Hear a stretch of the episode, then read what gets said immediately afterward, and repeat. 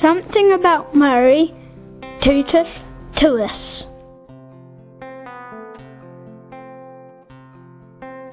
Aurelia.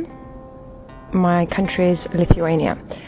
And uh, my love for our mother comes from, I would say, from my grandmother, as I was seeing her saying rosary and, and prayers for, for the lady. And for me, I would say it's uh, someone I can run to, even if I'm very, very tired with uh, with the rosary in hand.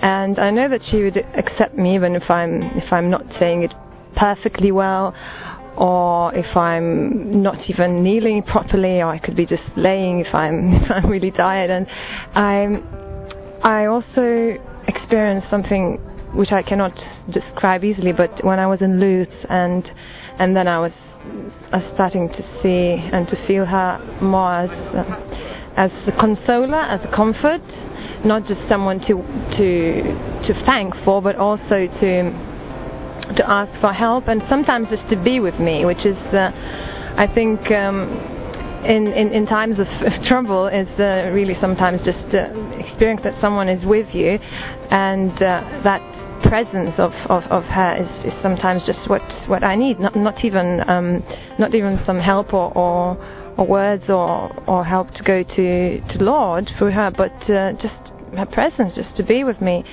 And um, yes, I would just um, love that um, any someone who has not experienced this that they would experience and. Uh, um, sometimes maybe even a decade of a rosary could help but I, I try to pray every every day. And sometimes it comes very easily. Sometimes it's a bit of a spiritual battle.